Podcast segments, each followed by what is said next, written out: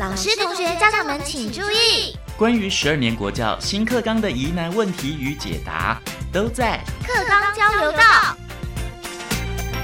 大家好，我是白天，为大家邀请到的是来自一守大学的周兆明博士，同时他也是副校长哦。博士好。主持人好。副校长，因为呢新课纲其实是一段时间了嘛，但是对于偏乡的孩子们呢，大家都会有一点心生怜悯，因为之前有一些媒体在报道说，偏乡的孩子们在申请入学面试的庞大的费用负担，因为住的比较远嘛，在深山里面啊，或者在海边啊，那么是不是会更不利于他们的弱势的家庭呢？就这个问题，我就分成3个部分来做说明。一般就是在过往，对于低收入户，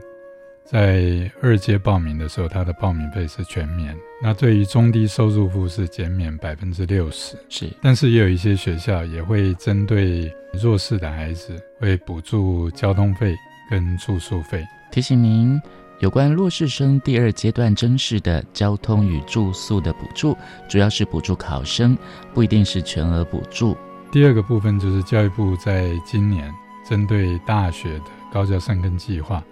就纳入了针对弱势的考生，能够有住宿费跟交通费的补助，可以列在计划里面。是，所以第3个部分，以我们学校来讲，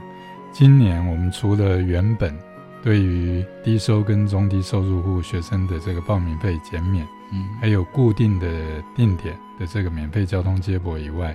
我们也会针对低收跟中低收入户的这一个考生，提供交通补助跟住宿的补助。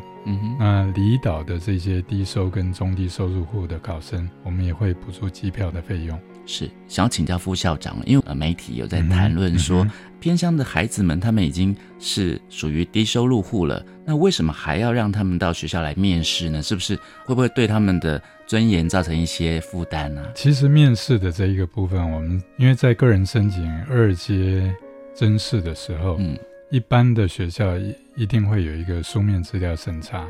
跟面试，这个大概是占比比较高的。当然有一些书面资料审查占比是0也有，但那个数量并不多。是，我们是希望就是看了书面资料以后，也能够跟考生当面面对面的聊一聊，看一看考生的兴趣倾向跟特质是不是跟他来报考的学系是相吻合的。一般的做法呢，其实刚刚我们提到的是一所大学的做法嘛，就是因应109年的教育部的新的政策补助。那这待会我们来谈哦，一般的学校的做法是怎么样呢？可以请副校长再跟我们分享。一般学校在报名的时候，大概就是低收入户免报名费，然后中低收入户是减免 60% 的报名费。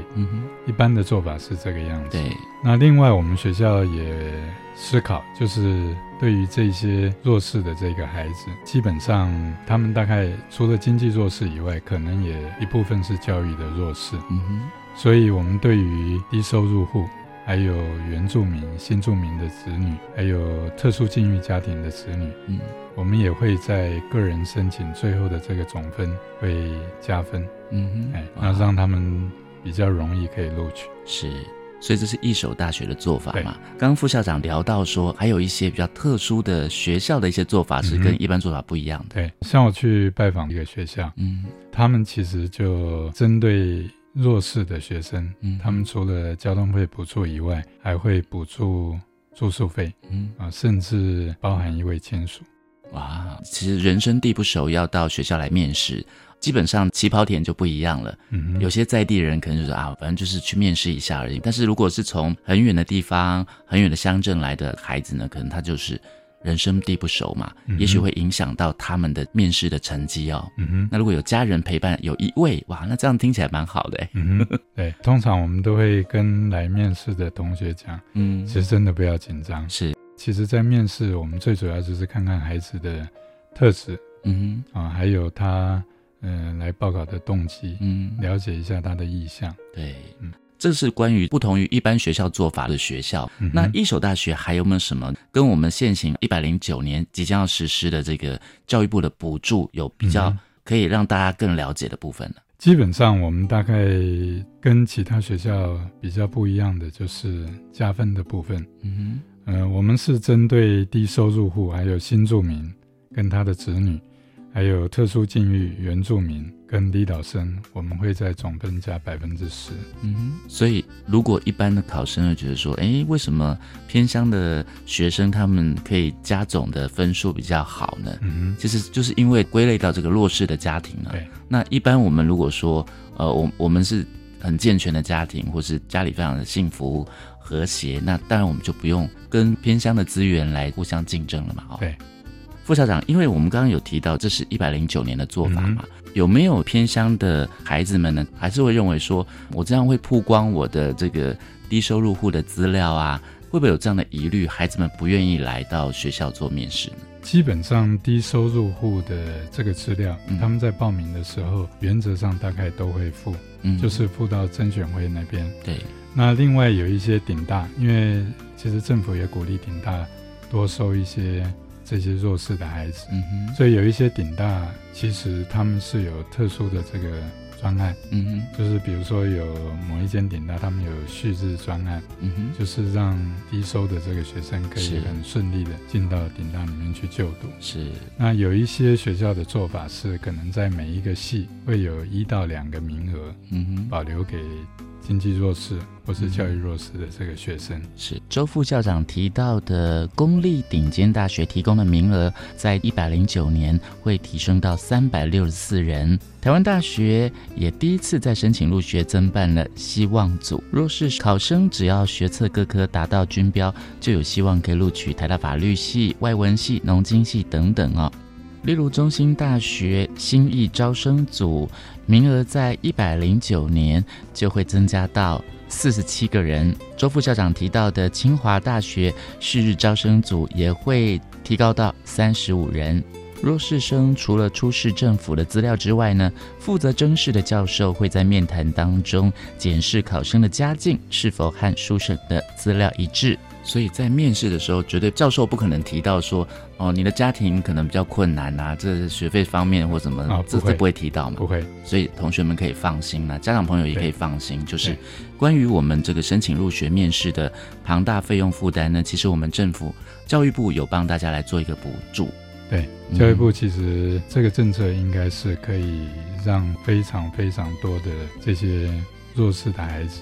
在二阶甄试的时候可以获得很多的帮助。那另外大学也承载一个社会流动的一个任务，所以我们也希望多收一些这些弱势的孩子，让他们在经过4年的大学教育以后，未来可以改善他们的生活。是，最后我们再请教副校长一个问题，那就是呢，偏向弱势的家庭的孩子呢，就是在学校一定是老师会协助他做报名的面试的动作嘛，老师应该着重什么样的部分来协助孩子呢？基本上我们是希望在面试的时候考生就是放轻松，能够展现出自己的人格特质，还有自己的优点啊，还有自己的性向跟兴趣，这个是我们比较希望看到的。那另外就是他对报考学系的一些了解啊，因为其实大学是一个专业教育，那我们是希望收到有兴趣就读某一个系的这个学生，因为专业教育里面有兴趣要念得好比较容易，对，没有兴趣要念得好，其实它的困难度相对会比较高一些。在这个一位家长的陪伴上面有没有什么限制呢？家长的陪伴上面其实没有限制，以我们学校来讲，其实亲朋好友要来陪伴我们都也可以，或是家里面的这个大哥大姐啊，就陪着自己的弟弟妹妹一起去都可以，就没有严格限制一定要父母带来这样。没有，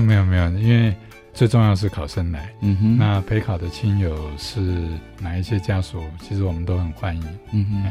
所以呢，同学们一定要放轻松哦。那你也不用担心说，你的个资会曝光，因为呢，在整个处理的这个流程上面，其实都已经是有做到保密的阶段了哦。好，那申请入学面试的庞大费用负担，其实不会不利于偏向弱势的家庭，反而是会补助，然后增加孩子们学习的动力，还有就是你可以到更好的学校、更好的资源去学习。